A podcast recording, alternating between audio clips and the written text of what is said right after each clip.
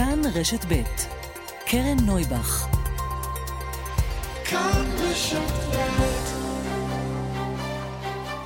סדר יום עם קרן נויבך, תוכנית אקטואליה אחרת.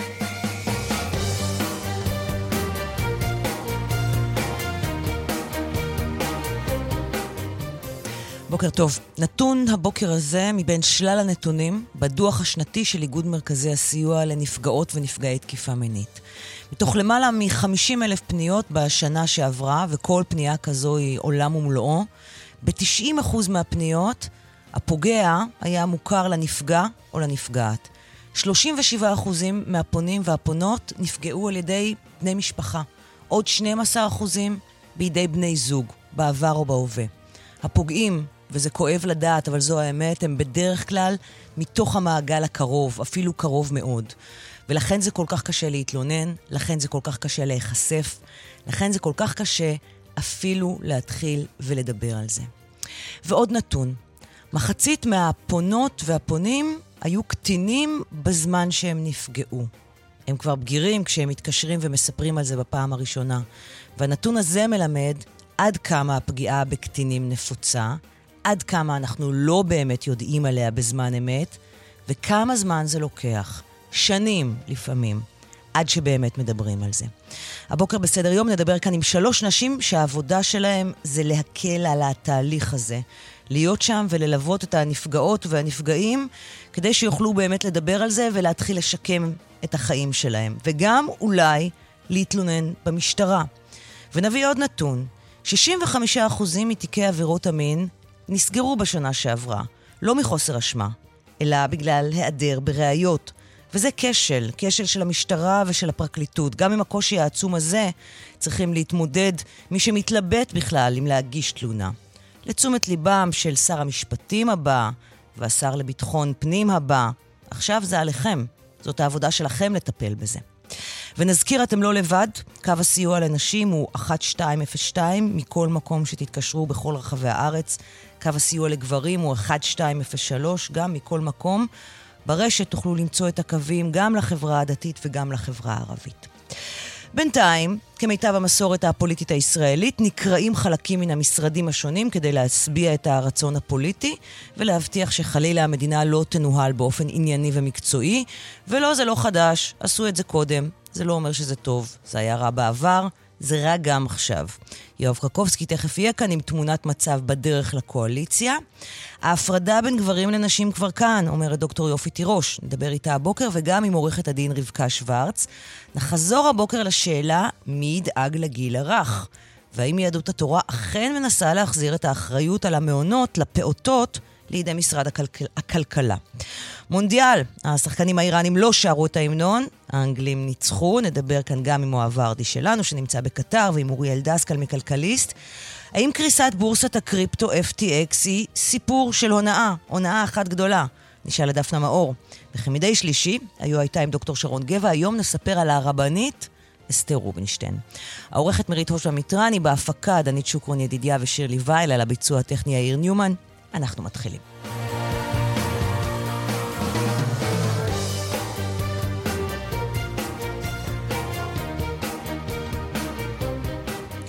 בוקר טוב לפרשן הפוליטי שלנו, יואב קרקובסקי. בוקר טוב, קרן. נכון, לרגע זה, עשר ושמונה דקות, סמוטריץ' בדרך לאוצר, ואריה דרעי יקבל תיק שלא מן העולם הזה. גם שר הפנים, ממש. וגם שר התחבורה, שזה משרדים מאוד מאוד ביצועיים, עם המון המון המון משרות לחלק.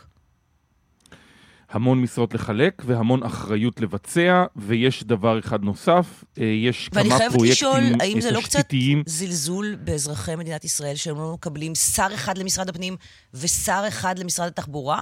אדם שכל תשומת ליבו, אה. האנרגיות שלו, היכולות שלו, יושקעו. כלומר, תיק הפנים הוא מספיק עצום ותיק התחבורה הוא מספיק עצום. חד משמעית, ובשני התיקים האלה יש המון, המון, המון מה לעשות. בעוד שנה יש בחירות מוניציפליות. העבודה במשרד הפנים הולכת להיות משוגעת, לא מטורפת, משוגעת. זה משהו בהיקף עצום. אה, אה, בחירות, אה, שהוא בעצם לנהל את מערכת הבחירות הגדולה בישראל, כי זה מתקיים בכל הרשויות המקומיות, יש אין סוף מתמודדים, זה הרבה יותר גדול מבחירות כלליות לכנסת, שכבר עברנו חמש כאלה בשנתיים וחצי האחרונות, אז קודם כל זה פרויקט ענק, יש פרויקטים תשתיתיים ענקיים, שחלקם קרן עובדים בשבת. האם שר התחבורה הבא של מדינת ישראל, חובש הכיפה השחורה, יחתום על uh, עבודות הרכבת בשבת בסוף השבוע uh, uh, בתל אביב, או uh, הנחת uh, פסי הרכבת בציר 531 או 431 שבהם מקימים uh, את uh, מסילת הרכבת המזרחית שעובדים עליה כל כך הרבה. יש כל כך הרבה פרויקטים ועל כך uh, uh, אני רוצה להזכיר שליצמן כמעט פוצץ יותר מממשלה אחת uh, של בנימין נתניהו על עבודות בשבת, אבל יותר מהכל צריך uh, איכשהו uh, uh, לעשות חשבון נפש uh, פרשני. אמ, אני לא תיארתי לעצמי שבנימין נתניהו יפקיד את תיק האוצר בידיו של בצלאל סמוטריץ'.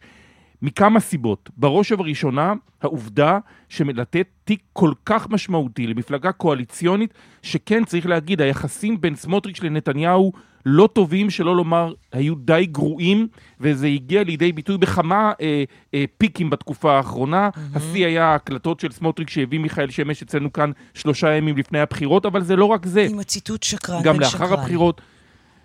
נכון, ושהוא צרה, ושהביולוגיה, הכימיה והפיזיקה עוד יעשו את שלהם, והוא ילך באיזשהו שלב. אמ, הדברים האלה לא אה, מייצרים אמון בין השניים, ואני מאוד מופתע מהניסיון של בנימין נתניהו להחזיר את תיק האוצר לאדם שאין בו אמון כמו בסמוטריץ', דומה למה שהיה עם לפיד וכחלון, זה לא מבשר טובות לא לתיק ולא לתפקוד הממשלה, mm-hmm. כי את נותנת כאן אה, באמת כלי מאוד מאוד גדול לחברה קואליציונית בינונית עם שבעה מנדטים. מה הסיכוי... זה שוב זילות. מה הסיכוי שיקראו חלקים חשובים ממשרד האוצר? ולא ישאירו אותם בידיו של סמוטריץ', אם כי לא סומכים עליו, או אם כי רוצים לתת אותם אה, כסוג של כוח פוליטי נוסף למפלגה אחרת? אני חושב שהפעם, אה, לפי העדכונים שנתקבלו אצלי אתמול בערב, אה, אני הבנתי שתיק האוצר על מלא, מה שנקרא, יגיע לידיו של סמוטריץ'. לא, היה דיבור להוציא את אגף התקציבים ממשרד האוצר, להעביר אותו לסמכות אה, ראש הממשלה. זה בדיחה. לא נראה לי שזה... זה לא שר אוצר אם אין לך את אגף התקציבים. כן. זה נכון. אז רשות לדעתי, החברות הממשלתיות, אחד ממוקדי המינויים הכי אה, משמעותיים שיש. היא תמיד זזה ממקום למקום, mm-hmm. עכשיו היא במשרד האוצר, אה, אבל היא הייתה בעבר גם במשרד ראש הממשלה, והייתה גם לדעתי במשרדים אה, ממשלתיים אחרים. אני לא יודע שהיה דיבור על להוציא אותה משם, אבל צריך לזכור שבנימין נתניהו בסוף מכיר את משרד האוצר יותר טוב מכל שרי הממשלה הזאת, והיכולת שלו להשפיע באמצעות אנשים שנמצאים שם וירצו לרצות גם אותו, בשורה התחתונה יכולה אה, לעבוד אה, לשירותו. השאלה הגדולה זה האם סמוטריץ' יצליח במשרד האוצר לקיים את אותם הדברים שהוא מאוד רוצה אותם. פורום, פורום קהלת אה, מאוד משפיע עליו, גם במישורים הכלכליים, וזה במידה מסוימת קצת פניית פרסה ממה שכבר התרגלנו אליו לאורך הרבה מאוד שנים. הרבה מאוד שנים משרד האוצר, למרות עמדותיו, תקציבי המדינה שהוגשו אה, לאישור ממשלת ישראל, גם בתקופת נתניהו, קרן, היו בסופו של דבר תקציבים הרבה יותר חברתיים mm-hmm. מכפי שהיא באמת המדיניות המאוד מוצהרת, ברורה כן. ואידיאולוגית של בנימין נתניהו. הוא בסופו של דבר מאוד התגמש והיה מאוד פרגמטי, עכשיו שר האוצר עומד להיות הרבה יותר חריף. אה, אפילו אה, מדרגה אחת מעל זה, זה מה מאוד... שליברמן היה זה, בשנה החולפת. זה מאוד מעניין לראות את סמוטריץ' באוצר. תן לי הערכת זמן עד כמה אנחנו קרובים להשבעת ממשלה. אנחנו מתקרבים, אבל אני חושב שיש לזה עוד זמן. Uh, המכשול הגדול ביותר בפני הממשלה הזאת זה אריה דרעי, כמו שהוא הנאמן ביותר לנתניהו, כך בשל uh, שאלת הקלון, הסיפור הזה עומד uh, להתעכב מאוד. כי יש כאן כמה דרכים לנסות להתמודד עם זה. נתניהו ודרעי עוד לא החליטו סופית על מה הם הולכים. האם על שינוי חוק יסוד הממשלה והכנסת המילה מאסר בפועל ולא מאסר על תנאי. כמו היום, היום מופיעה המילה מאסר mm-hmm. נקודה ללא תוספות. הם רוצים להוסיף את הביטוי מאסר בפועל, רק, רק על מי שקיים מאסר בפועל יחול עליו קלון של שבע שנים ולא יוכל להתמנות כשר. לכן אני עוד לא יודע להגיד אם הם החליטו על השינוי חקיקה הזה. או לנסות אה, לעשות מעקף אחר. דיברנו אתמול על האפשרות למנות אולי ראש ממשלה חליפי, אולי האמצעי, האמצעי הזה יצליח לעקוף את זה, כי ראש ממשלה חליפי לא חלה פסקת דרעי-פנחסי, יכול להיות שלא חלה על ראש ממשלה חליפי גם סוגיית הקלון. צריך לבדוק גם את העניין הזה. אני עוד לא יודע באיזה מסלול הם בחרו. בכל מקרה, הממשלה הזאת הולכת לקום, לדעתי, יש, קודם כל יש עוד קצת יותר מחמישה שבועות עד תום המנדט השני של נתניהו, הוא עוד יכול לעשות את זה. מרגע שהוא מודיע, עלה בידי להרכיב ממשלה, יש לו עוד עשרה ימים עד שהוא יכול להגיע אה, למליאת הכנסת. זאת אומרת שזמן יש. רצון לעשות את זה יותר מהר, גם הוא קיים, אני לא בטוח שהיכולת היא אה, אה, באותה המידה. יואב קרקובסקי, הפרשן הפוליטי שלנו, תודה רבה, יואב. אחת הדרישות שפורסם אה, שהציונות הדתית ויהדות התורה אה, דורשות, אה, זה לאפשר בחקיקה הפרדה מגדרית בחוק. אנחנו רוצות להגיד אה, שלום אה, לעורכת הדין רבקה שוורץ. שלום, קרן, מה שלומך? בסדר גמור, פעילה חברתית, עורכת דין במגזר החרדי, מה שלומך את? אה, אני בסדר בבוקר זה. ומה את חושבת על העניין הזה? של לעגן את ההפרדה המגדרית באקדמיה, בהופעות ובשירותים, אולי תכף נפרט מה זה אומר, בחוק. אני אסביר, אה, דווקא כמי שעוסקת בקידום זכויות נשים, אה, ודווקא מנקודת מבט אפילו אישית שלי כחרדית, אני אסביר למה משם אני רואה את האיסור על הפרדה כאפליה ולא להפך. זאת אומרת, הטענה שיש כאן אפליה, האפליה היא בעצם איסור על הפרדה. המנגנון צריך בעצם להיות כזה שמאפשר לנשים מקשת המגזרים, נשים וגברים, בסדר? מקשת המגזרים בחירה. וכשאוסרים על הפרדה לנשים שבוחרות להגיע להופעות או לאקדמיה, בהפרדה, זו הבחירה שלהן, למנוע את זה מהן זו אפליה. עכשיו קראתי, שמעתי מה שאמר אה, יאיר לפיד ואמר איראן זה לא כאן. נכון, איראן זה לא כאן. תאפשרו לנשים באיראן, לא מאפשרים לנשים בכלל להגיע לאירועים מעורבים, בכלל. אבל כאן זה לא שלא מאפשרים לנשים להגיע לאירועים מעורבים, או ללמוד אה, במסגרות מעורבות, מאפשרים. אבל גם מאפשרים להם ללמוד אה, במסגרות, ללמוד או להשתתף במופעים אה, בהפרדה, כי זה מה שהן רוצות. אם הן ירצו ללכת למעורב, יש להן מעורב. זה לא שמונים עכשיו בכלל הופעות מעורבות לנשים באופן כללי. את מודעת להם, לכך, את מודעת לכך שלמשל בזה שההפרדה באקדמיה הולכת ומתפשטת, נשים שזאת העבודה שלהן, מרצות, נפגעות, כי הן לא יכולות ללמד בכיתות של גברים. ולכ, ולכך צריך למצוא פתרון. איך פותרים את זה? ש... קודם כל במסגרות שאנשים ילמדו ובעצם יהיה להם יתרון על הגברים. וזה הפתרון שלהם. אבל אי אפשר... מה זה פתרון שלהם? אני, אני, אני לא כל כך מבינה, את יודעת, יש סטנדרטים אקדמיים. כן, נכון, אבל קודם כל יש כאן גם את הצד השני של אנשים, בואי נראה מה אנחנו מפסידות. נשים שלא ילכו ללמוד מאחר ואין מסגרות בהפרדה, הן לא ילכו ללמוד. לא תהיה להן אפשרות ללמוד כי הן לא רוצות ללמוד במעורב, הן לא ייכנסו לשערי האקדמיה, והן לא ישתלבו בחברה, בכלל בהמשך בעבודה. ואת יודעת מה? בוא ניקח את זה למקום האישי שלי. למרות שאני אוהבת לדבר בשם אנשים, ואני אגיד, לזה, אגיד לך על זה דבר או שניים בהמשך, ואני אדבר על הנקודה שלי אם את מדברת על אקדמיה. אני, היום, עורכת דין עם שני תארים, תואר ראשון, תואר שני, חרדי. אבל בתואר הראשון שלי, לא יכולתי ללמוד שלא בהפרדה. אם לא הייתה לי... למה בעצם? בגלל הציווי לי... הרבני? בגלל, לא רק הרבני, ההלכה, הדרך שבה אני בחרתי ללכת, mm-hmm. האורח החיים שלי, זו הדרך שלי. אני בחרתי ללכת בדרך שבה יש הפרדה, שבה אני לומדת בהפרדה והולכת למופעים בהפרדה, גם אם יש לי אפשרות ללכת למקומות אחרים שאינם בהפרדה. אילו לא היה מוסד שהיה מאפשר לי ללמוד בהפרדה, לא יכולתי להמשיך הלאה, ולא יכולתי להגיע לאיפה שאני נמצאת היום. ואיך לא זה, אני, אני רוצה לשאול, ב- ברמה העקרונית, איך זה מתיישב אחרי זה עם החיים עצמם? כי הרי אני מניחה שבחיים שלך, ביום-יומיים, בפרקטיקה שאת אה, אה, אה, מממשת את עצמך כעורכת דין, את לא נכון. חיה בהפרדה. את פועלת מול גברים במרחבים ציבוריים שיש בהם גם גברים. במרחבים ציבוריים, בדיוק. קודם כל, הנה, שוב, בחירה שלי לעשות את זה לא לעשות את זה. ובבחירה, ב, ב, במרחב הציבורי יש גברים ויש נשים, ואני מופיעה בבתי דין מול רק גברים, אה, אפרופו, ואני מוצאת לעצמי את הנתיב הזה שבו אני עושה את ההפרדה, ואני בוחרת. בחרתי כך, זו בחירה שלי, ועל זה, זה הדבר הכי חשוב פה בכל הסיפור הזה. יש כאן איזשהו אה, סוג של פטרונות. בואו אנחנו נחליט בשבילן מה טוב להן. לא, אל תחליטו בשבילן. לא, כי יש נשים.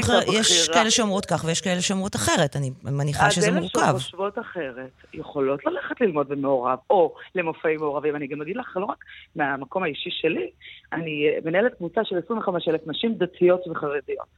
אמרתי הבוקר נעשה את זה בשביל הספורט, בואו נבדוק מה הן חושבות, כי בואו לא נדבר מעל הגב שלהן. והעליתי, שאלתי, מה אתן חושבות על זה? יש לכן את הגישה הצד הזה, והצד השני, מה אתן חושבות? וכולן, באופן גורף, אני מדברת לך על מאות תגובות, כולן בעד האפשרות להפריד, וגם האפשרות השנייה, תנו לי לבחור לאן אני רוצה ללכת, אומרות נשים רבות. אני, אם אין מופעים נפרדים, אני לא יכולה ללכת. זה מבחינתי הלכה, אני לא הולכת, ואז מה אני מפסידה? מופעים. מפסידה לימודים, מפסידה אה, מעבר אה, בריכה ל... נפרדת. לא, בבריכות, היום מעוגן בחוק אה, העניין של הבריכות הנפרדות, זה לא, לא כן, צריך, לא צריך שינוי חקיקה זה... בשביל זה.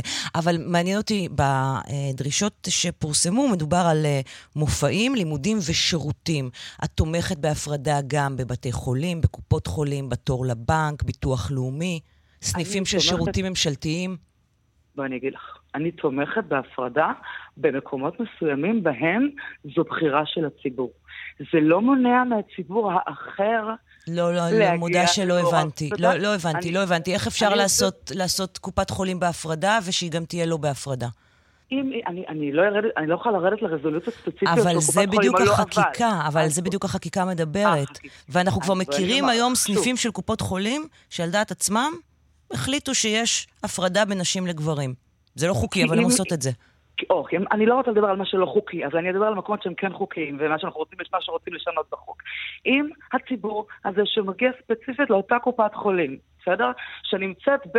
בואו ניקח את המאה שערים, כי מאה שערים זה מין נסיבת אה, אה, מטאפורה, שנמצאת במקום מסוים שבהם גברים לא יגיעו למקום בו נמצאות נשים, ונשים לא יגיעו למקום בו נמצאים גברים דו צדדי.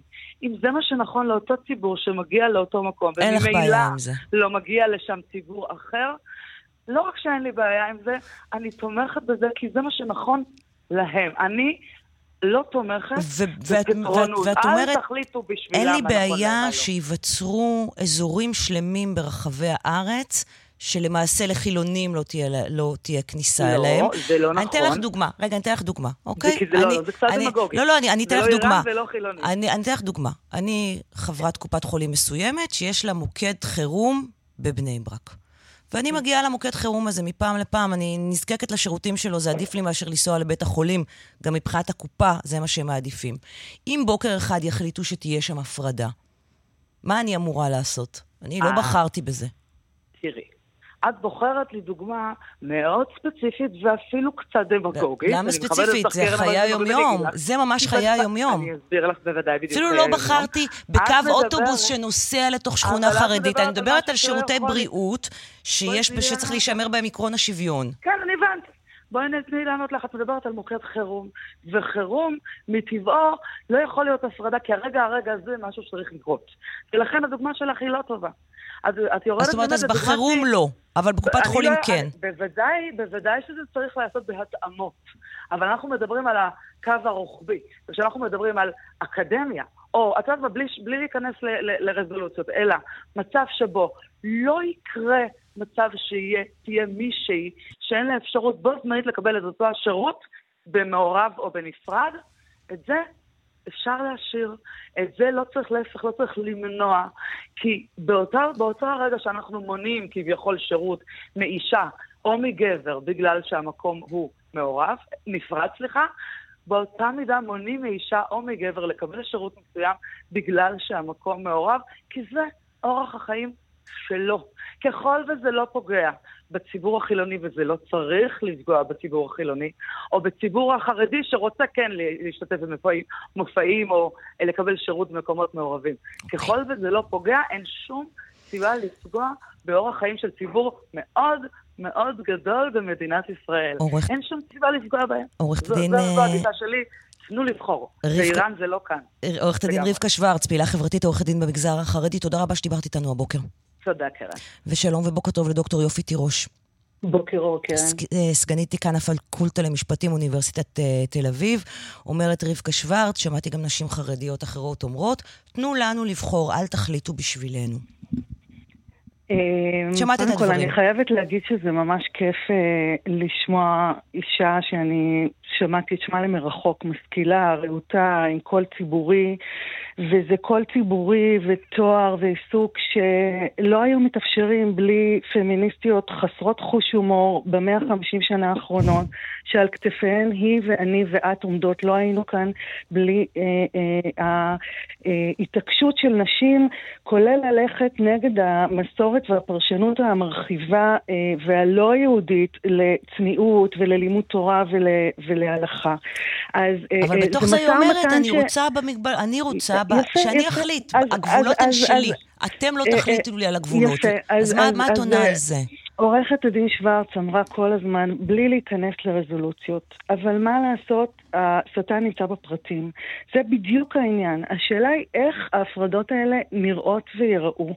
אני חוקרת את הנושא ופעילה בו יותר מעשור, ואני יודעת להגיד שהמשמעות לא של איך זה ייראה באיזה טענות מפחידות של מדרון חלקלק, אלא של איך זה נראה אה, כבר היום, היא שהדבר הזה אה, אה, פוגע בכלל הציבור בישראל, משפיע על כלל הציבור, וגם פוגע בנשים וגברים חרדים ודתיים שלא מעוניינים בדבר הזה. תני לי דוגמאות קונקרטיות. ניקח את הדוגמה המצוינת שלך. כן. הדוגמה של, של, של קופת החולים.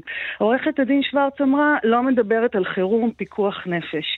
אה, בתקופת הקורונה בא אמבולנס לפנות, לפנות חולת קורונה מאשקלון, ולא פינה אותה. למה? כי המפונה הקודם שנמצא כבר באמבולנס אמר שהוא לא מוכן שאישה לא צנועה תעלה איתו על האמבולנס.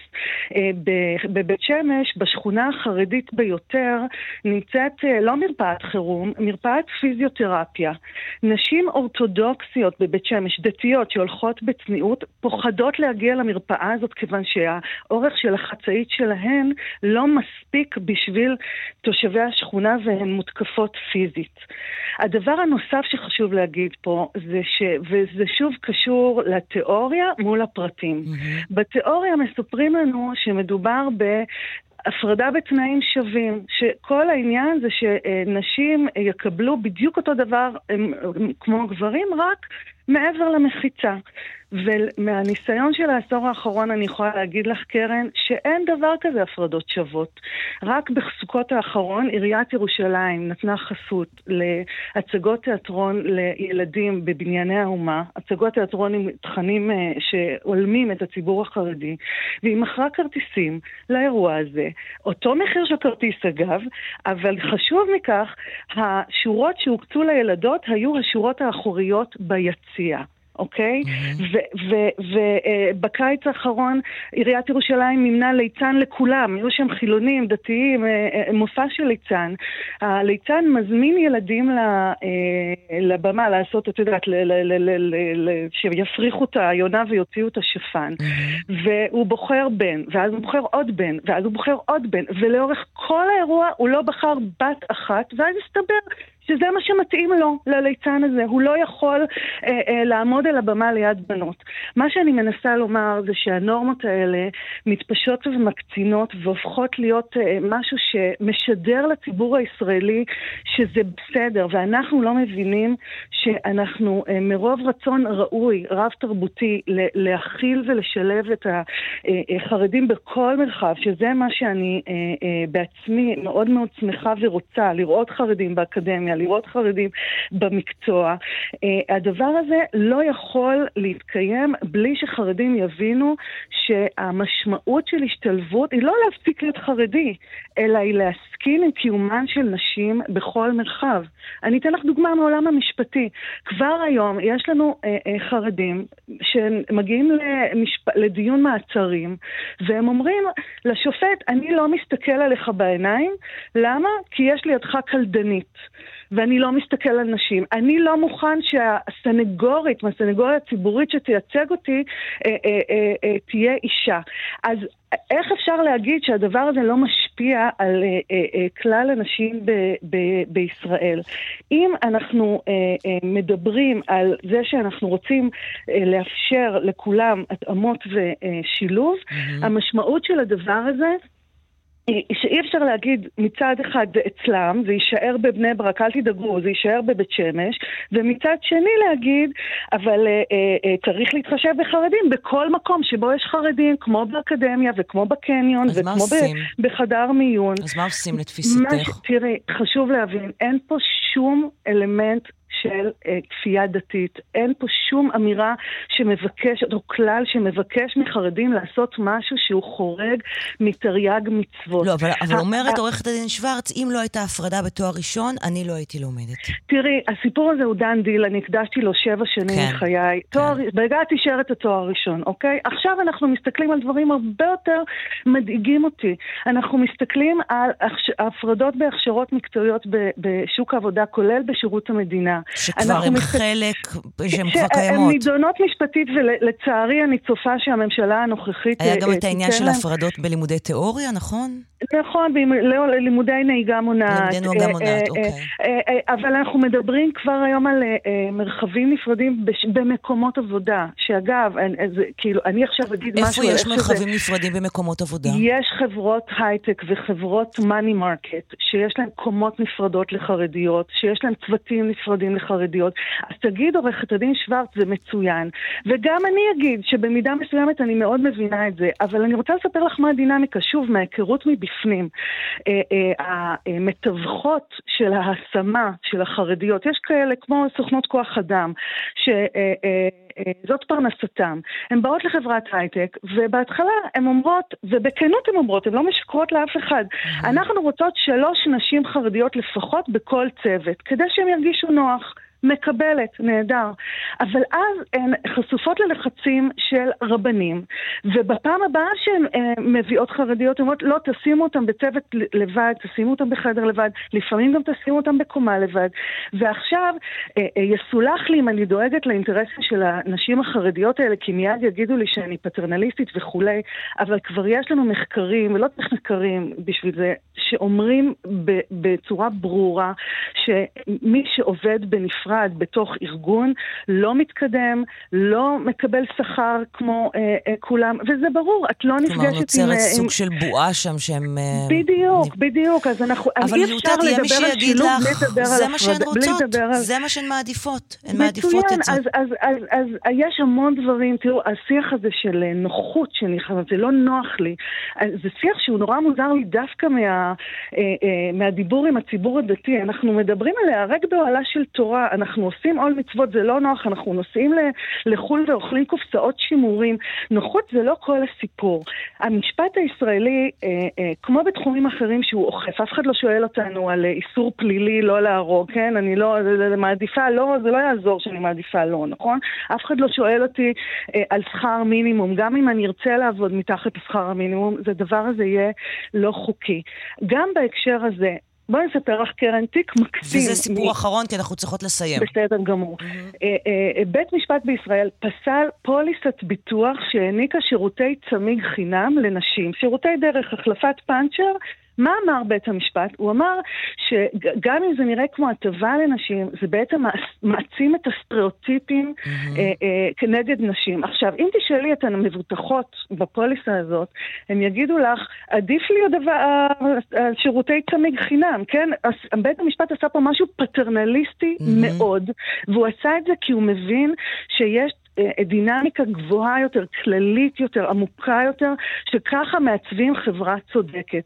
אי אפשר, עורכת הדין אה, אה, שוורץ יודעת את זה היטב, היא משפטנית. אין דבר כזה פעילות והתאמה שאין לה אפקט מקרין. ומה שיקרה כאן זה שהאירועים המדהימים, הבאמת מעוררי השתאות שראינו בשנה החולפת, כמו מנכ"לית משרד ממשלתי מוצאת מהחדר כשרבנים נפגשים עם שר התקשורת, התקשורת, כן. אה, אה, הדבר הזה אה, ימשיך לקרות ויפגע אוקיי. גם בי וגם בה. דוקטור יופי תירוש, סגנית דיקן הפקולטה למשפטים באוניברסיטת תל אביב, תודה רבה שדיברת איתנו הבוקר. תודה רבה. תודה רבה. פרסומות, ואנחנו תכף נחזור. 10.39 כאן בסדר יום, שלום למואב ורדי. שלום לקרן אויבך. עורך חדשות החוץ שלנו ושליח כאן למונדיאל, איפה אני תופסת אותך? בדוחה, כרגע... אבל איפה בדוחה? תן פרטים. תהיה העיניים שלנו, כמו שמגישים ומגישות אוהבים להגיד. אוקיי, אז אה, עכשיו, תראי, ביקשת אז אני... עלייך. יאללה. נו. אני בדרך למצוא מכבסה, לכבס את החולצות שלי פה, כי אני נסעתי לשבועיים ולא לקחתי חמש... TMI. חולצות לשידור. אנחנו לא TMI, את ביקשת.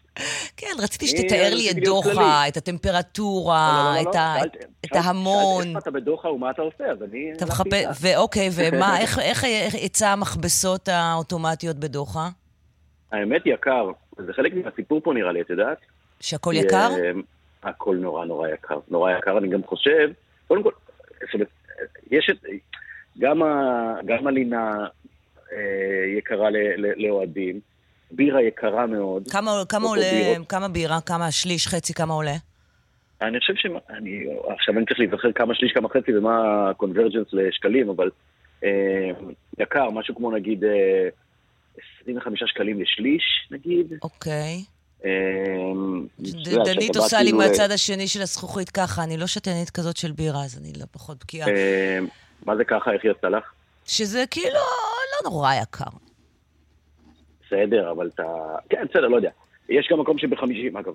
50 זה אה, יקר, אין ספק. 50 חתמנו. על זה שזה, אין ספק ש-50 זה יקר. אבל גם הכל, הכל, אתה אוכל כאילו, את יודעת, זה קצת כמו נתב"ג כזה, שאתה לוקח אה. סנדוויץ', אה, סלט קטן וכוס קפה, ואתה גומר ב-100 שקל. כן, כזה. אז כאילו קצת ככה, הכל נורא נורא יקר. עכשיו, אני, עכשיו, אה, זה חלק מהסיפור של המקום הזה, אני אומר לא סתם, כי זה, הכל נורא מוגזם פה, העושר מוגזם, הניקיון מוגזם. הכל, זה קצת כמו טרומן שואו, הפלסטיק, זה הכל פלסטיקי קצת, זה כאילו לא, זה כאילו טוב מדי בצלילות אמיתיות, אתה יודע מה אני מתכוון? מהמם. עכשיו, מה העניין? שתמיד במקומות כאלה, אם זה לא אותנטי, זה אומר שמתחת יש איזו שכבה של, אה, לא רוצה להגיד עבדים, אבל, אבל את מבינה? כאילו יש כן. אנשים שיש פה עושר מופלג ברמה לא פרופורציונלית, ומן הסתם הוא יושב על עוני גדול מאוד אה, ברמה לא פרופורציונלית. זאת אומרת, עכשיו תקשיבי, נגיד בבוקר, למשל, אני אתן לך דוגמה. את מסתובבת פה, נגיד, באזור שבו, שבו אני, אני גר, נקרא אה, הפרל, הפנינה, לא משנה. ואת לא מוצאת פה גרגיר של אבק על הכביש. גרגיר לא תמצאי. איך זה יכול להיות? זו מדינה מדברית, לא? אז, אז תקשיבי, אם תקומי מספיק מוקדם, תראי שצבא של אנשים מתנפל על הכביש הזה בשש בבוקר, איזה... זה פסיכי, כאילו, כמו איזה קן נמלים, ואת מבינה? אז, אז זה, אין זה צבא. העבדים שת- שדיברת עליו. כן, אגב, אני, אני רוצה רק... אה, אני רוצה אתה אומר לא בהכרח. עבדים, הם בחרו, הם משתכרים. לא, אני אגיד לך משהו, אני, אני, יש, אה, יש בחור אחד שעוזר לנו בכל הנסיעות, אה, והוא הודי שנמצא פה. ו, ו, וטוב לו. עכשיו, מה זה טוב לו? טוב לו כי בהודו רע. אז הכל יחסי.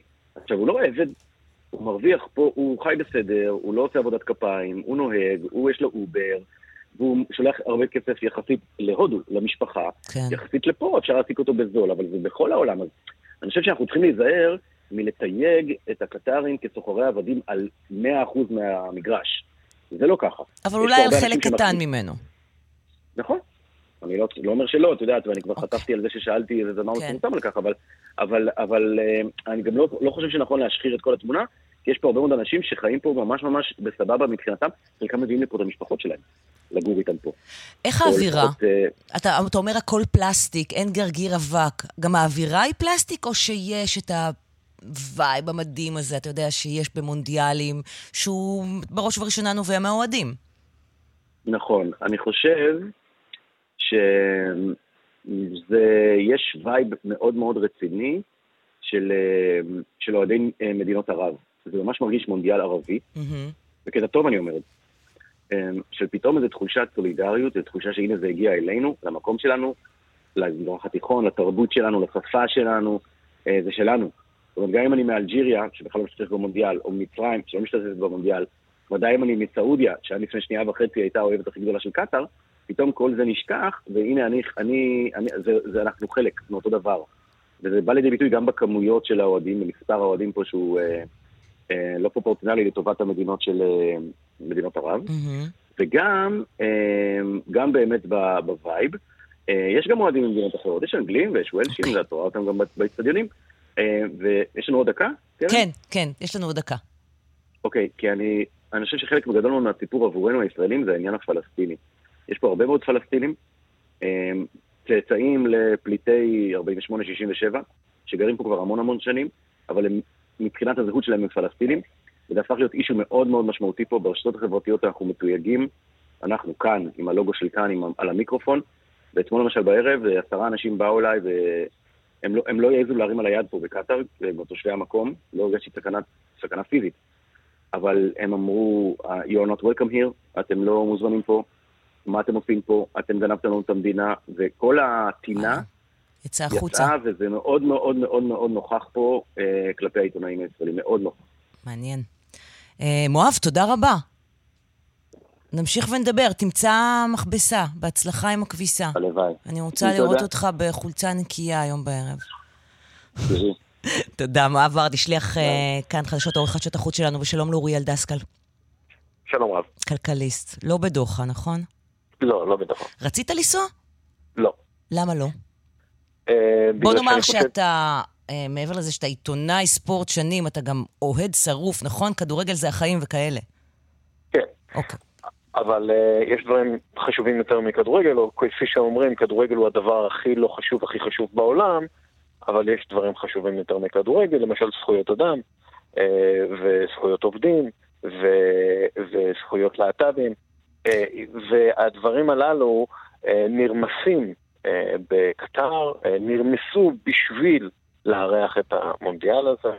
אני אפילו לא נוגע בכלל בשחיתות ובכל המטרה ומה שהקטרים רוצים להשיג מהמונדיאל הזה, שיש מצב שהם גם משיגים, לצערי הרב, ודיברת מקודם על אה, מכבסה, אז הם אה, מחפשים את תדמיתם אה, דרך הכדורגל, לא רק דרך המונדיאל הזה, ובתור אה, מישהו שמסקר את תעשיית הספורט וראה את הנזק שנעשה בכיבוס תדמית דרך הספורט, אם אנחנו מדברים על ברלין 36 או ארגנטינה 78, או בכלל כל אה, אה, טורניר של מדינה אה, אה, דיקטטורית מארחת, אז אני, אני לא יכול לשתף פעולה עם זה.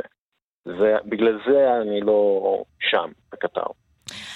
אתה אומר בעצמך, תעשיית הכדורגל היא משנים היא בעייתית. אני, אני, בתוך זה כבר שנים. מה, מה הופך את זה הפעם ליותר גרוע מבחינתך? שני דברים. קודם כל, העובדה ש... שהיו עבדים שבנו את האיצטדיונים האלה. אנשים שהגיעו מהמקומות הכי עלובים בעולם אה, מבחינה כספית. אה, הגיעו, הם היו צריכים לשלם כסף כדי להגיע לקטר, הם שילמו לאיזה מאכר מקומי. כשהם הגיעו לקטר, לקחו להם את הדרכון, התנאים שהם קיבלו היו נוראים, אה, פשוט נוראים, ורבים מהם מתו. הרשויות הקטריות לא חקרו את סיבת מותם ההמונית, אנחנו מדברים על 6,500 הרוגים לפחות בהכנות המדינה לקראת המונדיאל. אני לא מקלה בזה ראש, אבל אני חושבת על בייג'ין 2008. גרוע באותה מידה.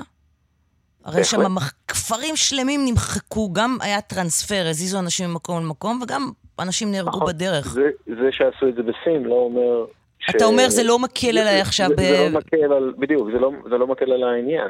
אגב, ב, בסין גם כן הייתה ביקורת, כן? הביקורת הייתה, אה, בוא נגיד, פחות חריפה, בגלל שפה זה ברור שהקטרים אה, לקחו את, המ, את, ה, את המכרז הזה בצורה לא, אה, לא חוקית. הם שיחדו את, את, את עולם הכדורגל בכספים ש... שלא נראו בעבר, והם השקיעו באירוח המונדיאל הזה, או בהכנת המדינה לאירוח המונדיאל הזה, 220 מיליארד דולר לפי החישובים. שזה, שזה בכלל, אם, אם מחברים את כל הסכומים של כל המונדיאלים ב, ב, ב, בשנים האחרונות, לא מגיעים אפילו לחצי מזה. אנחנו מדברים על סכומים באמת משוגעים, משוגעים, ו, ואז גם מחיר הדמים הבלתי נסבל של 6,500 עובדים שנהרגו ואנחנו מדברים על מינימום, כי ה-6,500 עובדים האלה זה גופות שהוחזרו לבנגלדש, הודו ו...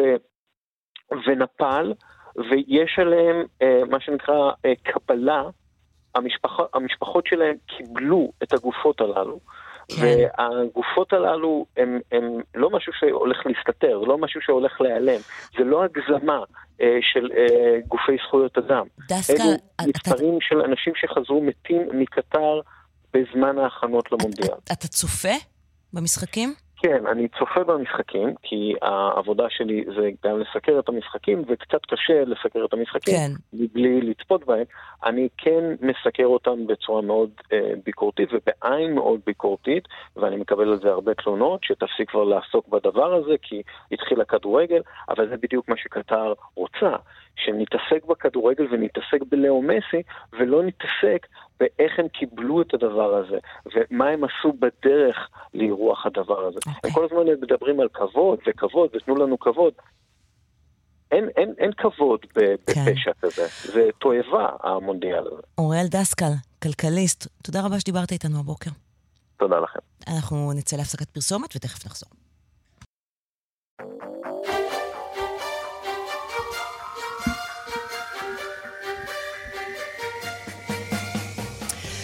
אנחנו 10:54 מסיימים את השעה הראשונה של אה, סדר יום, תכף שעה שנייה, שבה נדבר גם על בורסת הקריפטו וגם אה, שיחה מרתקת עם שלוש נשים בעקבות אה, הדוח של אה, איגוד מרכזי הסיוע. איך מסייעים למי שרוצה להתלונן על אה, תקיפה מינית? פרסומות חדשות ואנחנו חוזרים.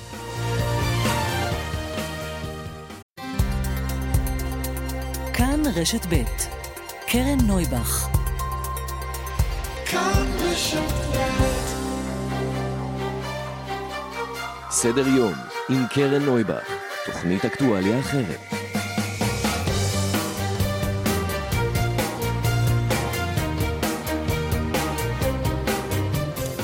בוקר טוב, 11 ו-6 דקות, שעה שנייה של סדר יום, יום שלישי בשבוע. תכף נדבר כאן עם שלוש נשים, שכל אחת מהן ביום-יום שלה עוזרת לנפגעות ולנפגעי תקיפה מינית לעבור את הדרך.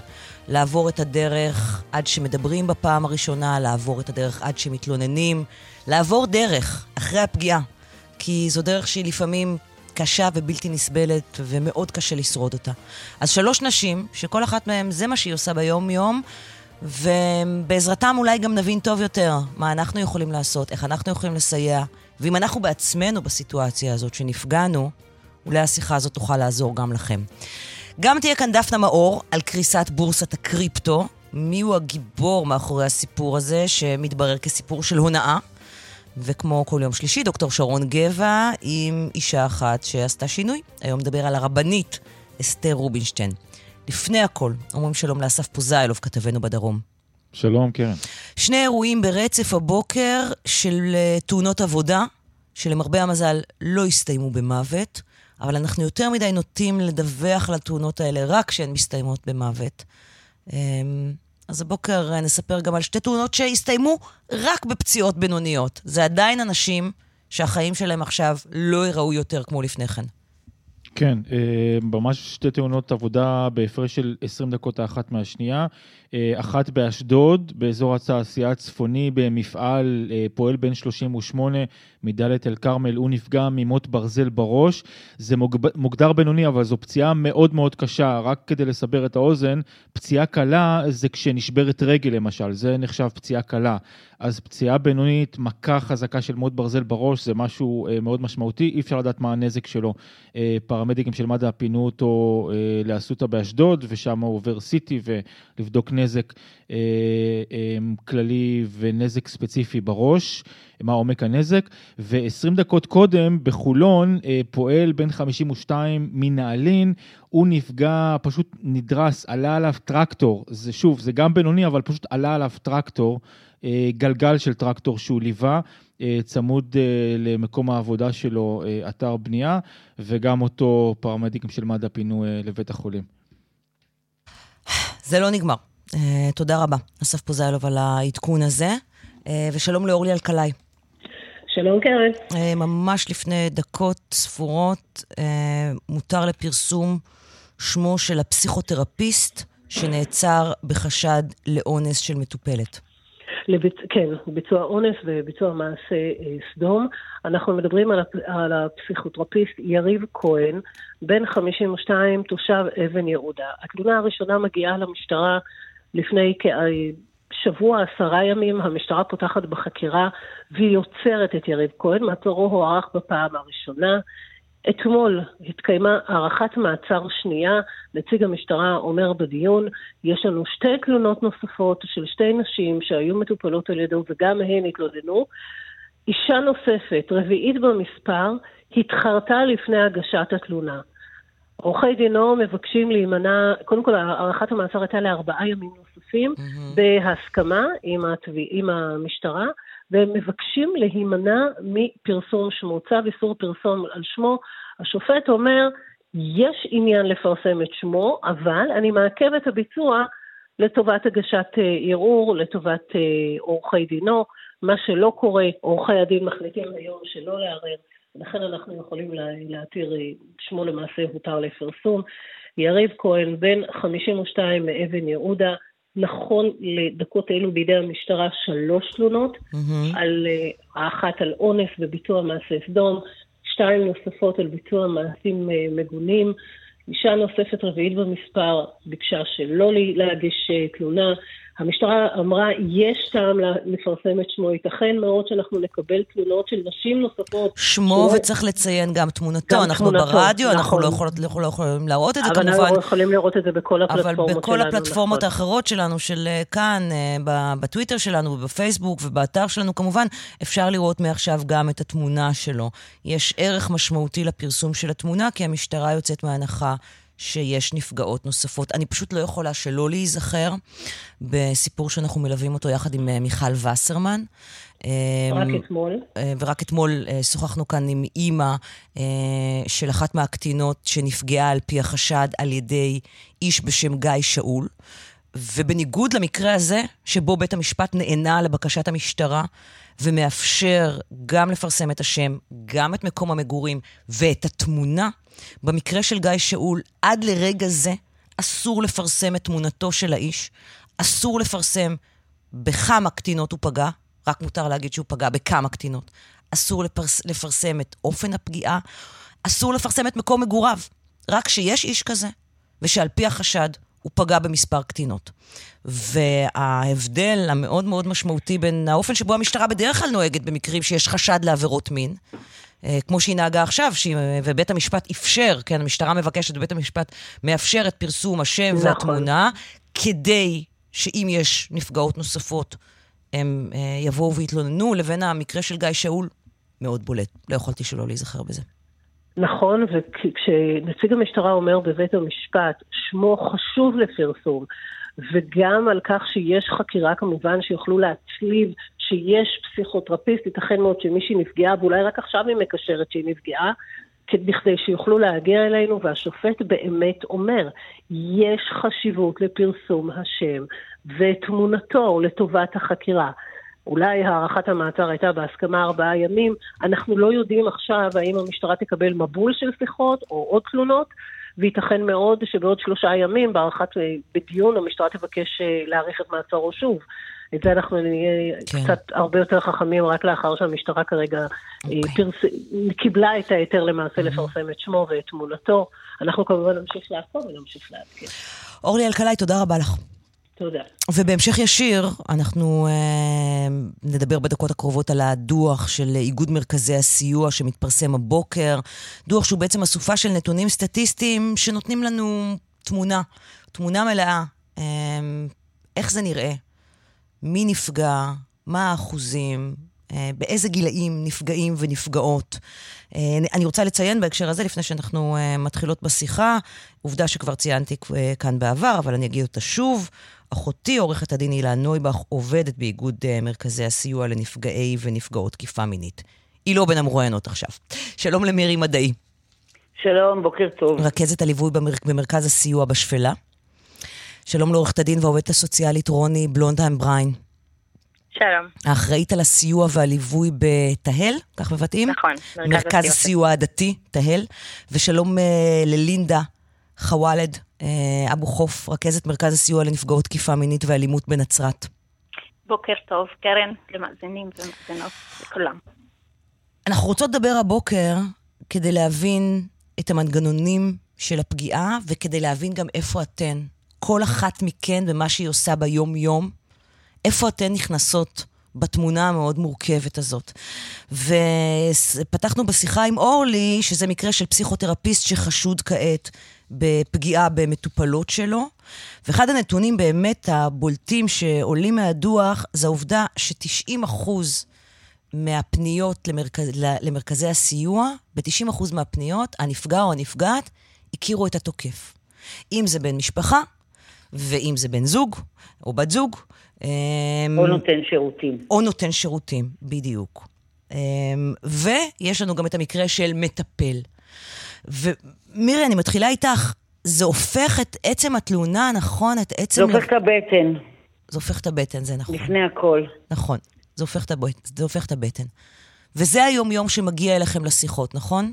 זה היום-יום שמגיע אלינו לשיחות, זה התסכול שלנו, שהרבה פעמים אנחנו, הרכזות הוותיקות, יודעות לאיזה דרך חתחתים אה, יוצאת הנפגעת, ואנחנו כמובן ביחד איתה, כמה אה, סימני שאלה, כמה שום דבר לא מובן מאליו.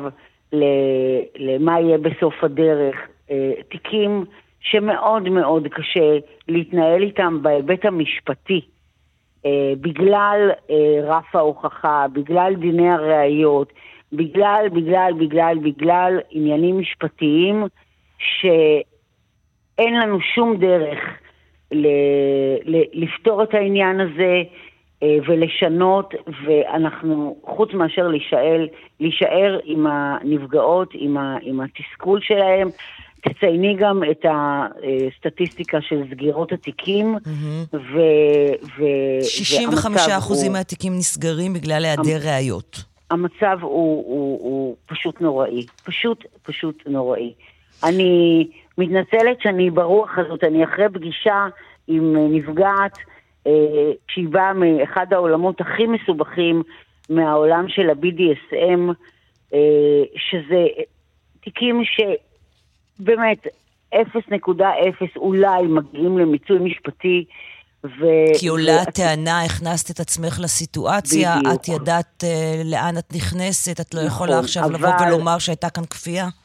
נכון, אבל בעולם הטיפול, כשאנחנו מכירות את ההשלכות של הפגיעות המיניות, שבאמת באמת העניין של לגרום לעצמי כאב הוא חלק מההשלכות הכי הכי אה, אה, שאנחנו שומעות אותן, ולכן הן מגיעות לשם, אבל כלומר, מישהי שנפגעה הרב, בעבר פוגעת נכון, בעצמה ומכאיבה לעצמה נכון, כחלק מאסטרטגיות נכון, הטשטוש או ההישרדות נכון, שלה, ככה היא נכון. מתמודדת. ההבנה, ההבנה שהפגיעות החוזרות באות תמיד בעקבות הפגיעה הראשונה, כאילו במטרה לחפש פתרון, הפעם אני אצליח, הפעם אני אמנע, הפעם, הפעם, וזה שמערכת אכיפת החוק לא מכירה בטיעונים הפסיכולוגיסטיים האלה, זאת הסטטיסטיקה של, ה, של התיקים שנסגרים מחוסר אז, אז הבנתי שבת כועסת ומתוסכלת. מתוסכלת. כן. כועסת זה לא יעזור אוקיי, לי. אוקיי, מתוסכלת. אבל מתוסכלת. בואי, בואי נסביר מה בעצם עושה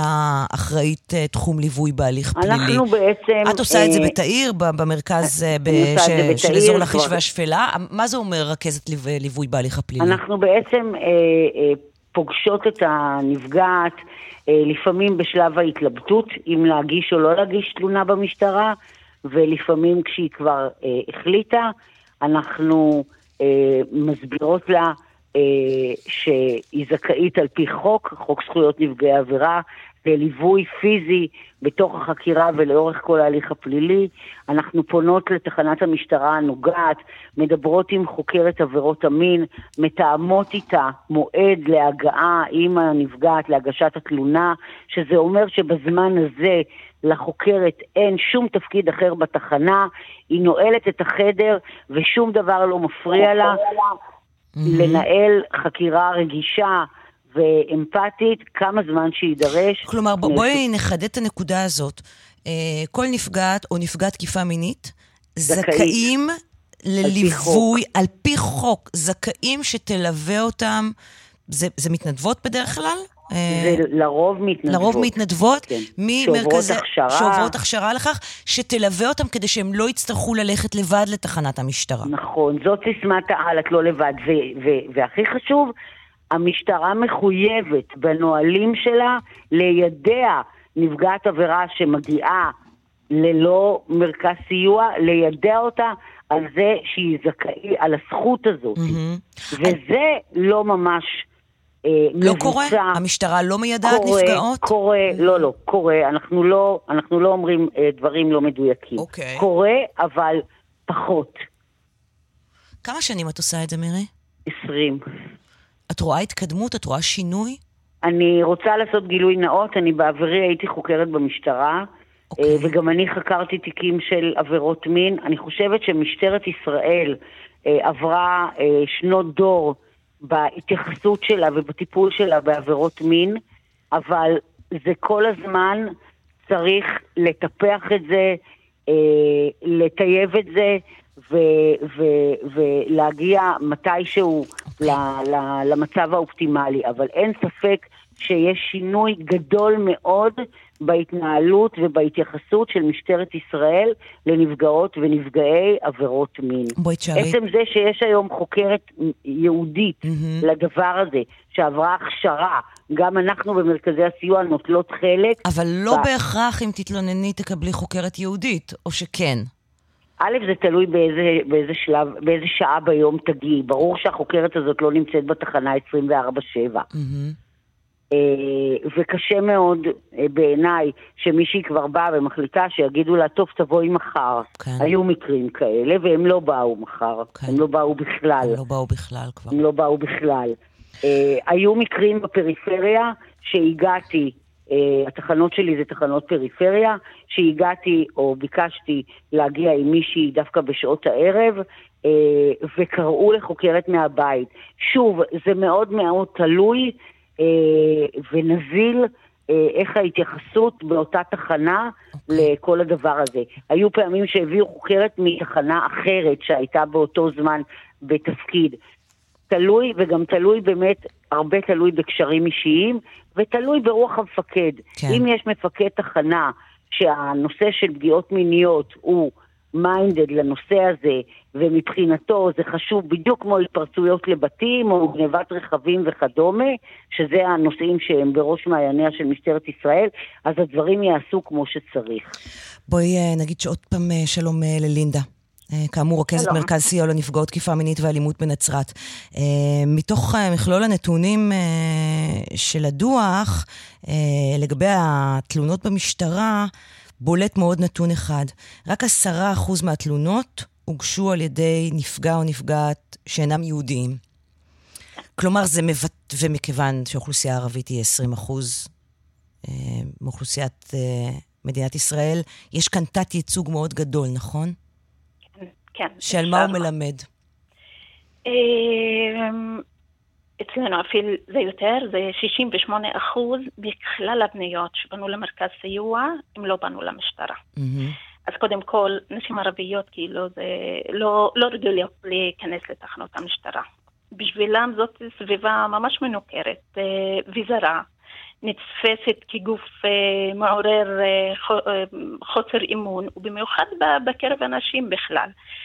אה, לכן אה, יש קושי, יש קושי להתלונן אה, גם, יש קושי להתלונן גם מול גבר, החשיבות שתהיה גם חוקרת אישה, יש מחסור כאילו בחוקרות גם ערביות במשטרה. לכן זה נובע מעצם כלומר, מישהי הרגישות שבכלל גם- תדבר את השפה. כן, כדי שתוכלי לתת את העדות בשפה שלך. בדיוק, שזה נובע גם מעצם הרגישות של הפרטים סביב הפגיעה המינית ועומס הפרטים האינטימיים והחודרנים שקשה לנערה ערבייה שכל חייה חונכה אה, לשמור על מיניותה ולא להיחשף בפני גבר, אז אה, אה, שתחקר מול גבר. לכן גם חשוב כל העניין של התרגום, שיהיה לה תרגום, תרגום מקצועי, תרגום רגיש, תרגום... אה, אה, אה, קשה גם לפעמים אה, לדבר ולספר את הטראומה שעברה ולתרגם גם את הרגשות. תחשבי, מי שחושבת אה, בשפה וצריכה לתרגם את הרגשות שלה אה, אה, בשפה אחרת. שממש חשוב שהתיום יהיה רגיש וממש מקצועי. רוב הנפגעות בחברה מתלוננות גם בלי ידע של המשפחה. כלומר, הן עושות את זה בלי שהמשפחה תדע. בלי, בלי שהמשפחה, ובמיוחד בפגיעות מיניות. יש לגיטימציה יותר כאילו שפונות ומתלוננות על רקע אלימות mm-hmm. בין בני זוג או אלימות במשפחה, אבל כשמדובר אה, אה, על רקע אלימות מינית ואונס, זה, זה יותר קשה. לכן חשוב לידע אותה, כמו שאמרה מירי, גם לידע על האפשרות אה, של הליווי של מרכזי הסיוע, אה, אה, על התמיכה, על עדות, שממש אנחנו מלוות אותה מאז שהיא נכנסת למשטרה, לתחנת המשטרה, ומתלוננת בכל השלבים, אם זה במשטרה, בפרקליטות, בבתי משפט, וזה תהליך ממש ארוך שצריך, ממש צריך את הליווי וצריך את העדות ואת התמיכה ואת ההפניה לטיפול. ממש חשוב כאילו גם לא לקחת את, ה, אה, אה, את ההחלטות כאילו מתאימות לחברה. לא להתייחס כאילו לנשים בהקשר למורשת ולתרבות. Mm-hmm. אז חשוב ממש אה, אה, להתייחס למידת, לפעמים, כאילו למשל למידת המסוכנות שנפגעת נמצאת בה. מה זאת אומרת? התאמת המסגרת בשבילה, לא לפי כאילו החברה שממנה. אם היא, אם היא עברה אונס, אז, אז מיד מעבירים אותה למקלט, מיד מפחדים כאילו שיש אולי אה, אה, אה, פחד מרצח, אז לא, צריך לבדוק את זה, צריך אה, להתאים את המסגרת לנפגעת. לא לחזור כאילו לשורשים ולתרבות, כאילו זה מתאים יותר לחברה. את אומרת כאילו יש, יש איזושהי תפיסה שאם נפגעת אונס בחברה הערבית, אז יש סכנה שירצחו אותה, ולכן כן. מיד שולחים אותה למקלט. כן, ואת כן, אומרת, כן. זה לא בהכרח ככה היום. לא תקשיבו קודם ככה. כל לצרכים של, של הנפגעת.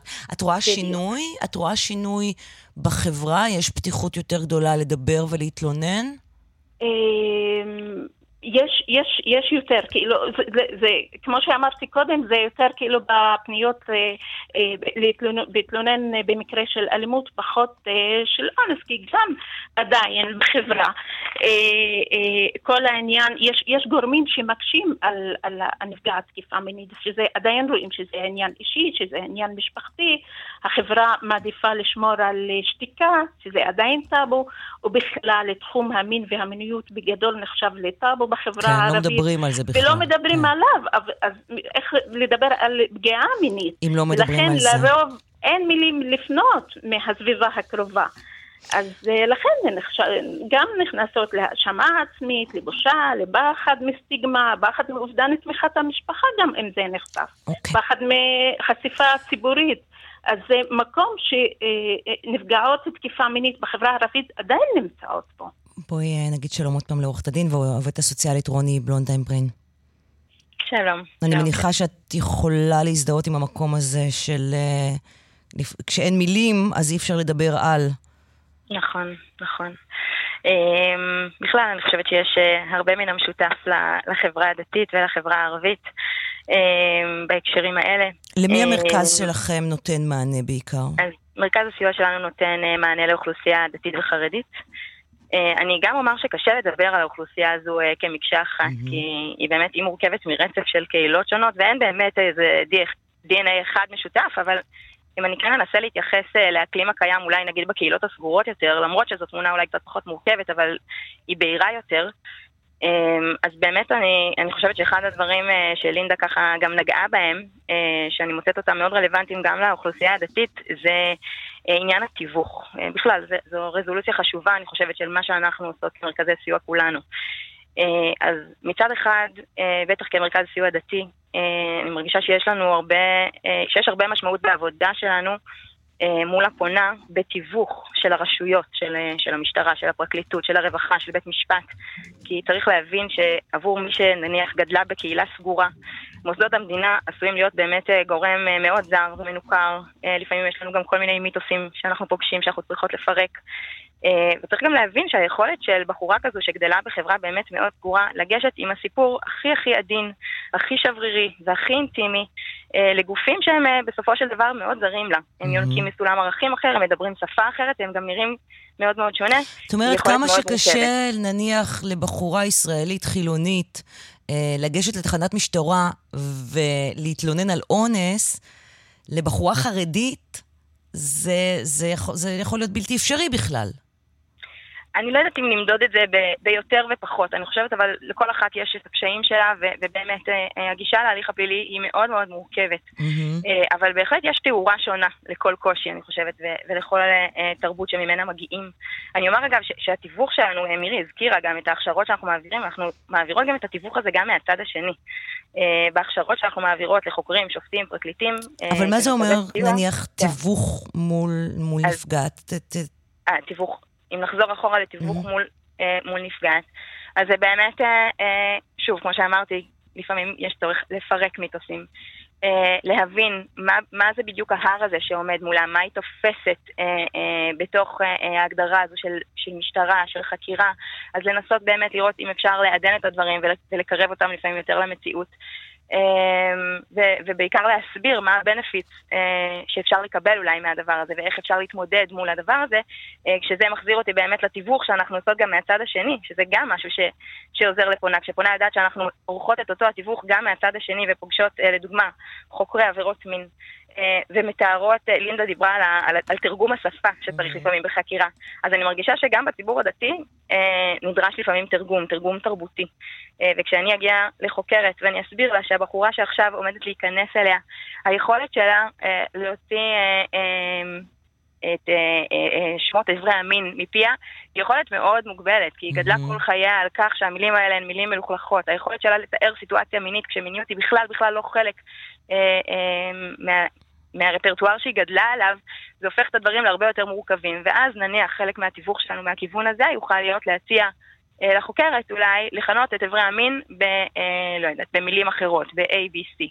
או okay. אוקיי. אה, אני גם אומר שלפעמים הן אפילו לא מכירות אה, אה, את האנטומיה של הגוף שלהן. לפעמים אני מבקשת מחוקרת, בואי תנסי להוציא אולי תרשים של, אה, אה, של גוף האדם ותסבירי לאותה בחורה, גם אם היא נראית לך בחורה שאמורה להכיר בשלב הזה של חייה את האנטומיה של גופה, לא תמיד זה נכון. Uh, והדברים האלה הם חשובים, אני אתן דוגמה למקרה שהגיע של בחורה שהוגש כתב אישום uh, uh, נגד אביה בגין מעשים מגונים שהוא ביצע בה, ובסמוך ל... בסמוך לעדות שהייתה אמורה למסור בבית משפט, היא נפגשה עם, ה, עם הפרקליט, במה שהיא סיפרה שם ודיברה שם היה לא קוהרנטי לכתב האישום. וכשמקלפים את זה קצת, אה, מגלים שבעצם הבחורה הזו, אביה לא ביצעה בה מעשים מגונים, אלא ביצעה בה מעשי אינוס מאוד מאוד קשים, אלא שכשישבה בחקירה, והחוקרת שאלה אותה האם הייתה חדירה, היא אמרה לא, אה, והיא גם לא שאלה מה זו חדירה, למרות שהיא לא הבינה מה זה, כי היא רק רצתה להמשיך הלאה, כי הדבר הזה ככה עורר בה אי נוחות. אה, וכך נולד כתב אישום שהיה אחר כך היה צריך לתקן אותו, ו, ובאמת הדברים יכולים להתגלגל כן. בצורה מאוד מאוד בעייתית. Okay.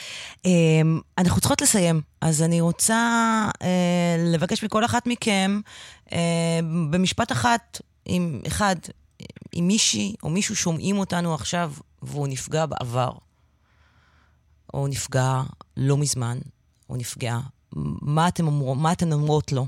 אני אתחיל איתך, מירי.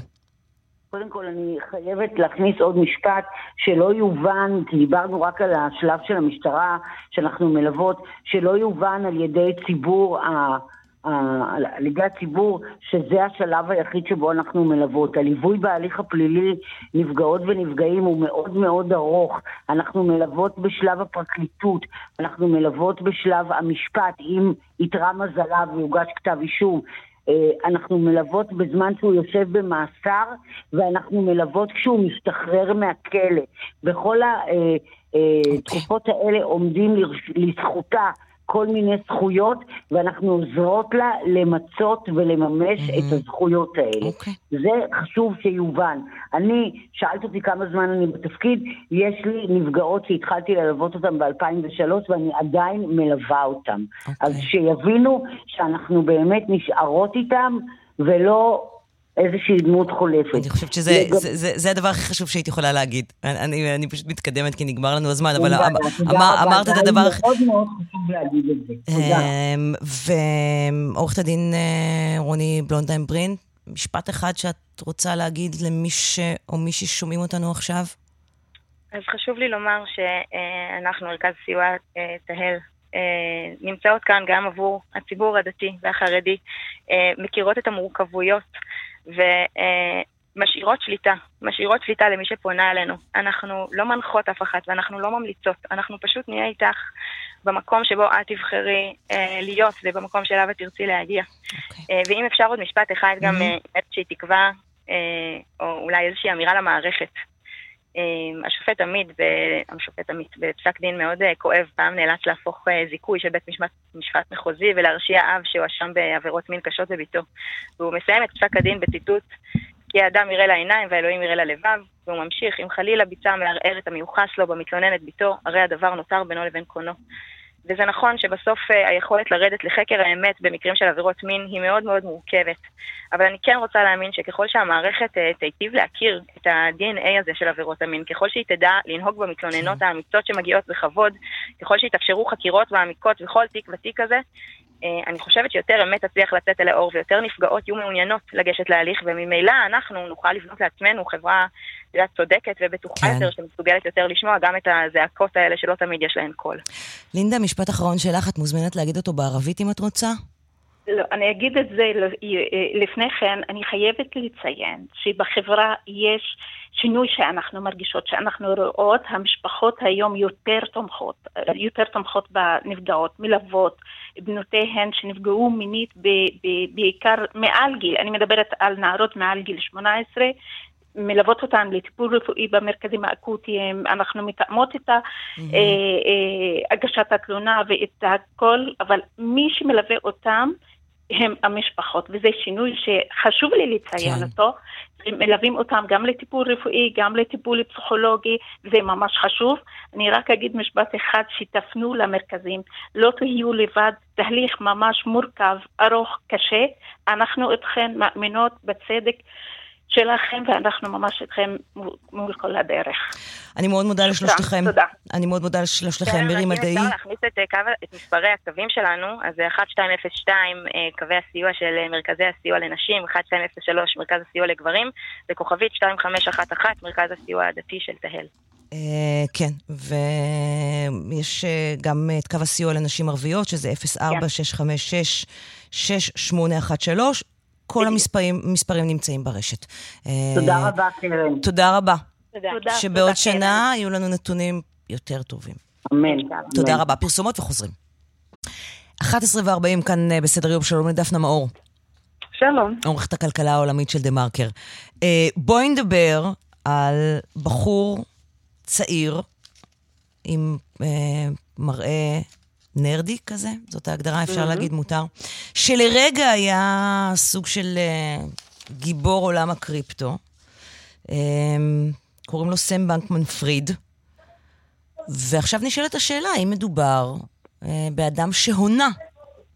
פשוט הונה, לא טעה, לא התבלבל, הונה. Um, כרגע זה החשד, שבעצם אנחנו עומדים בפני uh, אדם שניצל, לא אדם יחיד דרך אגב, קבוצה של חברים. שכולם חברים סביבו. ביחד, זאת אומרת, הם... כן. מהמם. מ-MIT ומעוד, uh, uh, הכירו אחד את השני בחברת השקעות. זה לא שהם באו כאילו מ... לא, בלי שום קשר לעולם, אה, לעולם ההשקעות, והקימו בורסת אה, זה אולי מסחר מעניין. להזכיר את את ההקשר הזה, כי אמ, לכאורה מדובר בטיפוס שהיינו מצפים לראות בעולמות ההייטק, אבל הם לא באו במקור מעולמות ההייטק, הם באו מעולמות הפיננסים. גם מעולמות הפיננסים, ועבדו כאמור בחברת השקעות, ושם הכירו, הם באו בעצם, חלק מהם מ-MIT, מהאקדמיה, יש שם איזו רשת אה, סבוכה של קשרים. כאשר ברקע, אה, כשבנקמן פריד התחיל להתפרסם, הוא כל הזמן דיבר על זה שהוא רוצה לשמור על חיים צנועים, הוא רוצה לתרום את כל הכסף שלו. אה, הוא היה מאוד, אה, קשור מאוד חזק לתנועת האלטרואיזם אה, המיטיב, שזה בעצם... מה זה אלטרואיזם המיטיב? אה, זה לתרום את הכסף שלך, אה, סליחה, אלטרואיזם אפקטיבי, לתרום את הכסף שלך בצורה שתהיה אפקטיבית כדי לשפר את העולם. אז אלטרואיזם, את יודעת, זה, זה להיות, אה, לא להיות, לא להיות אנוכי, להיות זולתני, לתת את הכסף. אבל כאן משהו... הרעיון גם, כאילו, שהמטרה היא לעשות הרבה מאוד כסף, כי אם תעשה הרבה מאוד כסף, תוכל לתרום את הכסף הזה למען יותר. מטרות טובות. כלומר, כן. עשיית הרבה מאוד כסף היא מטרה, היא מטרה טובה, כדי לכאורה לתרום אותו למטרות טובות? תראי, כל נשזר יחד, והוא התגאה בזה שהוא גר בדירת שותפים. עכשיו, כשאנחנו חושבים על דירת שותפים, שלושה חדרים, אה, את יודעת, כל אחד יש לו חדר משלו, אה, מקרר משותף עם, אה, את יודעת, יוגורט אחד כזה. וכמה בירות שנשכחו, כן. בבית פאר באיי הבהאמאז, ששווה עשרות מיליוני דולרים. ההבטחה של הקריפטו הייתה, הייתה הבטחה מאוד מאוד מפתה. כי המציאו טכנולוגיה חדשה, המציאו רעיון חדש של כסף חדש, שבעצם נותן מענה לכמה מהחולאים של השיטה הקיימת של כסף, אה, מה שנקרא כסף פיאט, כסף ריבוני. אה, לעריצות לכאורה של הבנקים המרכזיים. זה קורה אצל צעירים, זה קורה אצל אנשים שלא אוהבים את הממסד, זה קורה אצל אנשים שמחפשים אלטרנטיבות, ובעיקר זה קרה אצל אנשים שחשבו שהם עשו כסף קל, מהר, ובעצם מכלום ושום דבר. אין איזשהו ערך לדבר שהקריפטו, הקריפטו, אני לא מדברת על הבלוקצ'יין, שאפשר. להשתמש בו לדברים לא אחרים. לא לטכנולוגיה של הבלוקצ'יין, שאנחנו לא ניכנס עכשיו להסברים, אלא על, על, על הערך למטבעות הקריפטו. זה מה הערך בעצם? מי קובע מה הערך? זה הסכמה הדדית של המשתתפים. את יודעת, יבוא, אז יבוא מישהו ויגיד ככה, זה כל המטבעות. אפשר להגיד את זה, אה, כל המטבעות הריבוניים. Mm-hmm. אז א', פעם הייתה שיטה של אה, זהב שגיבה את זה. ב', מאחורי המטבע הריבוני עומדת כלכלה. Mm-hmm. זאת אומרת, זה לא ממשלה בעצם, זה כלכלה, יש לך מדינה עם כלכלה. תראי, אם אנחנו נפרק את רעיון המדינה הריבונית והגבולות וכל זה, אז בסדר, אנחנו, זה לא ספק שכ, שכסף ריבוני לא יהיה שווה שום דבר, יש אלטרנטיבות תיאורטיות, והאדם לא הצליח באמת אה, למצוא אותן. אבל יש בנק מרכזי, שזה אה, מוסד, שהוא חלק מה... אה, נקרא לזה, אה, מוסד המדינה, ויש, אם אנחנו נפרק את המדינה ונגיד שלא צריך אותה, אז, אז צודק, אז האנשים שמתנגדים לזה צודקים לגמרי. Mm-hmm. כרגע, בקונסטלציה הנוכחית, הקריפטו היה סוג של, אה, אני לא אגיד תרמית פירמידה, שזה בעצם מה שמאשים עכשיו את אה, בנקמן פריד, כי הוא עשה משהו מאוד ספציפי, אלא סוג של משהו שמנפח את עצמו.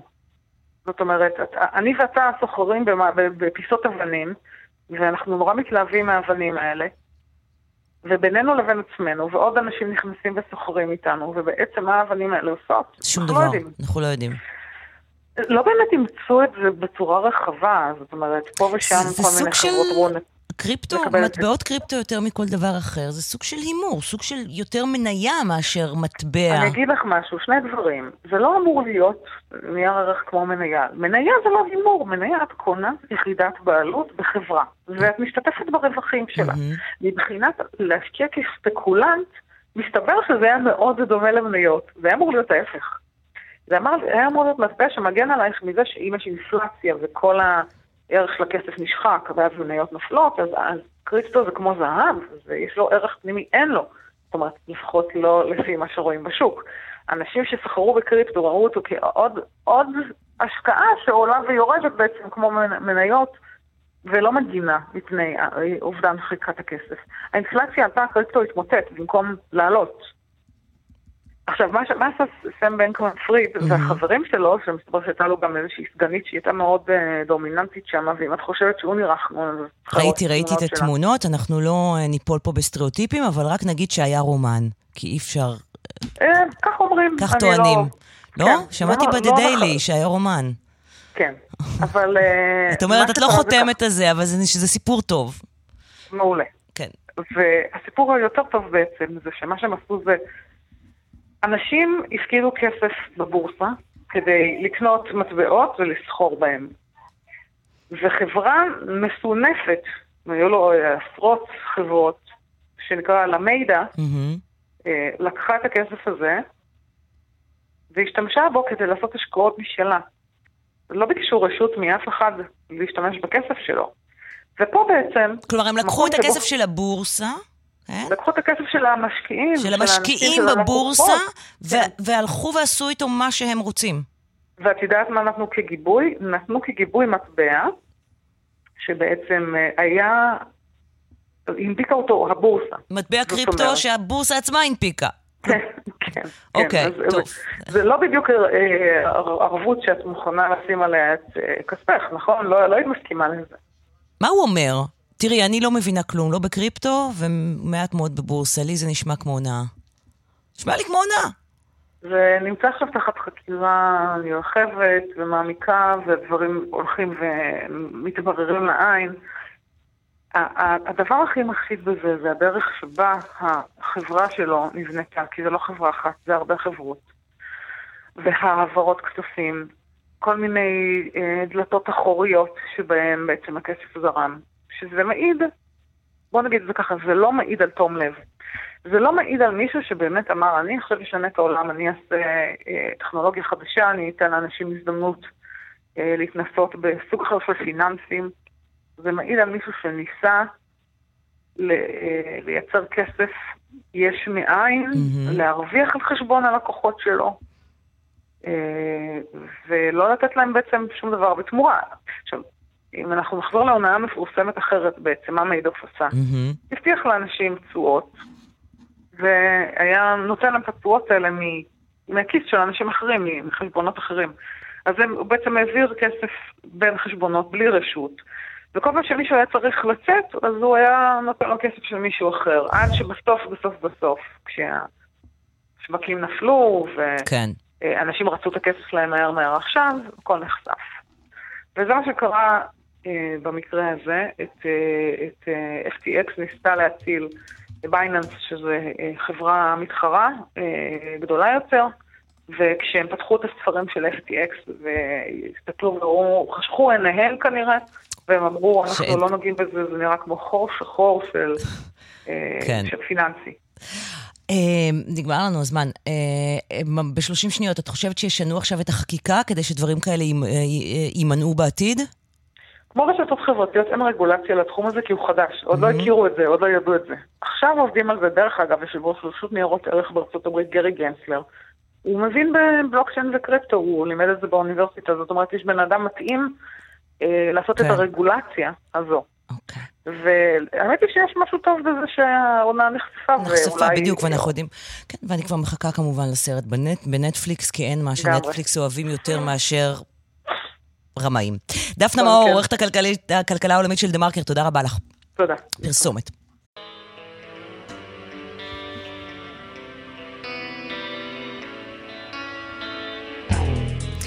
אנחנו סיימנו. נגיד תודה לעורכת אה, מירית אושמן מיטרני, בהפקה יהודנית שוקון ידידיה ושירלי וייל, הביצוע הטכני יאיר ניומן. תודה רבה לכם, מאזינים יקרים, שהייתם איתנו בשעתיים של סדר יום. אנחנו נהיה כאן גם מחר, ב-10 בבוקר. שיהיה לכם המשך יום טוב, תשמרו על עצמכם. יאללה ביי.